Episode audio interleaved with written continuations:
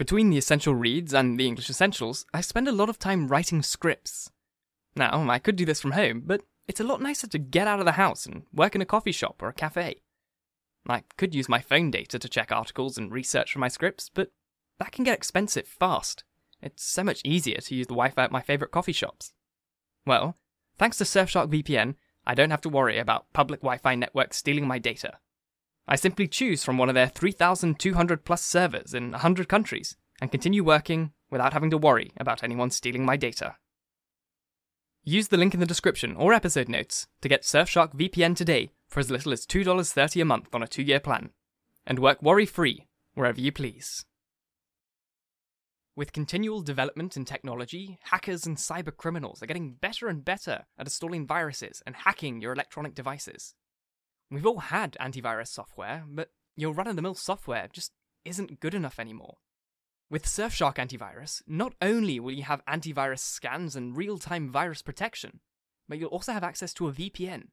You'll be protected from targeted ads and tracking. You'll be notified if your data gets leaked by data brokers. And most importantly, it's incredibly easy to set up and use.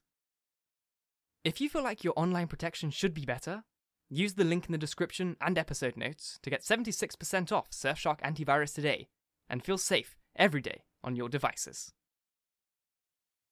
Hello, and welcome to the Essential Reads podcast. My name is Isaac, and my goal is to bring to you a bunch of classic English audiobooks in an easy and accessible way. This podcast is brought to you by my store. I will publish all my audiobooks in podcast format here, but if you really want to support me in making these or just want to listen to them when disconnected from the internet, then you can buy my audiobooks for 5 bucks at theessentialreads.myshopify.com. The link will be in the description. Let's get started. The War of the Worlds by H. G. Wells.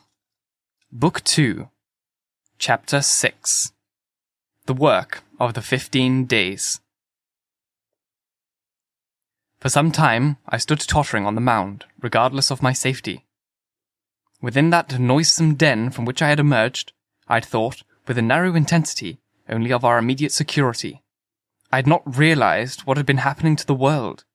I had not anticipated this startling vision of unfamiliar things. I had expected to see Sheen in ruins. I found about me the landscape, weird and lurid, of another planet.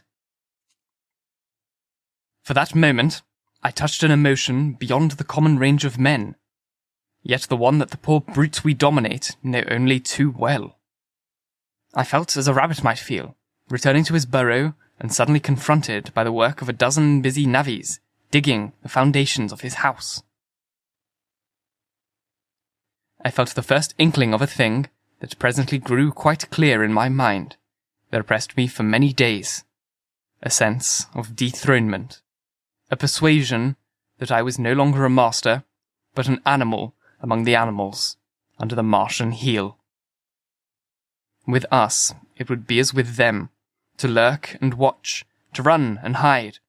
The fear and empire of man had passed away. But so soon as this strangeness had been realized, it passed, and my dominant motive became the hunger of my long and dismal fast. In the direction away from the pit, I saw, beyond a red covered wall, a patch of garden ground, unburied. This gave me a hint. I went, knee deep, and sometimes neck deep in the red weed. The density of the weed gave me a reassuring sense of hiding. The wall was some six feet high, and when I attempted to clamber it, I found that I could not lift my feet to the crest. So I went along the side of it, and came to a corner and rockwork that enabled me to get to the top, and tumbled into the garden I coveted. Here I found some young onions, a couple of gladiolus bulbs, and a quantity of immature carrots, all of which I secured, and, scrambling over a ruined wall, went on my way through the scarlet and crimson trees towards Kew, though it was like I was walking through an avenue of gigantic blood drops, possessed with two ideas to get more food and to limp as soon and as far as my strength permitted out of this accursed, unearthly region of the pit. Some way farther, in a grassy place, was a group of mushrooms which I also devoured, and then I came upon a brown sheet of flowing, shallow water where meadows used to be. These fragments of nourishment served only to whet my hunger. At first, I was surprised at this flood in a hot, dry summer, but afterwards, I discovered it was caused by the tropical exuberance of the red weeds. Directly, this extraordinary growth encountered water. It straightway became gigantic and of unparalleled fecundity. Its seeds were simply poured down into the water of the Wey and Thames, and its swiftly growing and titanic water fronds speedily choked both those rivers. At Putney, as I afterwards saw, the bridge was almost lost in a tangle of this weed. And at Richmond, too, the Thames water poured in a broad and shallow stream across the meadow of Hampton and Twickenham. As the water spread, the weeds followed them, until the ruined villas of the Thames Valley were for a short time lost in this red swamp, whose margin I explored, and much of the desolation the Martians had caused was concealed.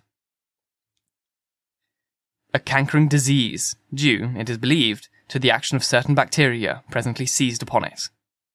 Now, by the action of natural selection, all terrestrial plants have acquired resisting power against those bacterial diseases. They never succumb without a severe struggle, but the red weed rotted like a thing already dead. The fronds became bleached and then shriveled and brittle.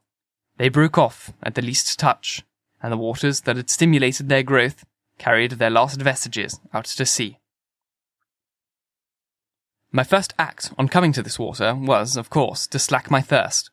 I drank a great deal of it, and, moved by an impulse, gnawed some fronds of red weed. But they were watery, and had a sickly metallic taste. I found the water sufficiently shallow for me to wade securely, although the red weed impeded my feet a little, but the flood evidently got deeper toward the river, and I turned back to Mortlake. I managed to make out of the road by means of occasional ruins of its villas and fences and lamps, and so presently got out of this spate and made my way up the hill going towards Roehampton, and came out on Putney Common. Here the scenery changed from the strange and unfamiliar to the wreckage of the familiar. Patches of ground exhibited the devastation of a cyclone, and at a few score yards I would come upon perfectly undisturbed spaces. Houses with their blinds trimly drawn and doors closed as if they had been left for a day by the owners, or as if their inhabitants slept within. The red weed was less abundant. The tall trees along the lane were free from the red creeper. I hunted for food among the trees, finding nothing. And I also raided a couple of silent houses, but they had already been broken into and ransacked. I rested for the remainder of daylight in a shrubbery, being, in my enfeebled condition, too fatigued to push on. All this time, I saw no human beings, and no signs of the Martians. I encountered a couple of hungry looking dogs, but both hurried circuitously away from the advances I made to them. Near Roehampton, I had seen two human skeletons. Not bodies, but skeletons. Picked clean, and in the wood by me, I found the crushed and scattered bones of several cats and rabbits, and the skull of a sheep.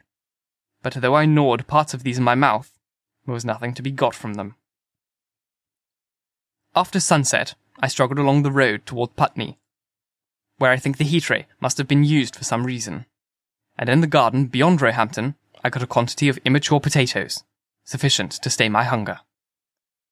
From this garden, one looked down upon Putney and the river. The aspect of the place in the dusk was singularly desolate. Blackened trees, blackened, desolate ruins, and down the hill, the sheets of flooded river, red tinged with the weed. And over all silence. It filled me with indescribable terror to think how swiftly that desolate change had come. For a time, I believed that mankind had been swept out of existence, and that I stood there, alone, the last man alive. Hard by the top of Putney Hill, I came upon another skeleton, with the arms dislocated and removed several yards from the rest of the body. As I proceeded, I became more convinced that the extermination of mankind was, save for such stragglers as myself, already accomplished in this part of the world. The Martians, I thought, had gone on and left our country desolated, seeking food elsewhere. Perhaps even now they were destroying Berlin or Paris. Or perhaps it might be they'd gone northward. Thank you so very much for listening. If you enjoyed, please like, comment, share, all that jazz. And if you really enjoyed, do subscribe because there's more to come. And if you're listening on podcast, please leave a review, five stars preferred, but leave whatever you want, anything that will help me get this in front of as many people as possible. And if you really want to support me, go to my Patreon. It would mean the world to me if you could help me turn this into my job. It would be fantastic. Once again, thank you for listening. And until next time, bye bye.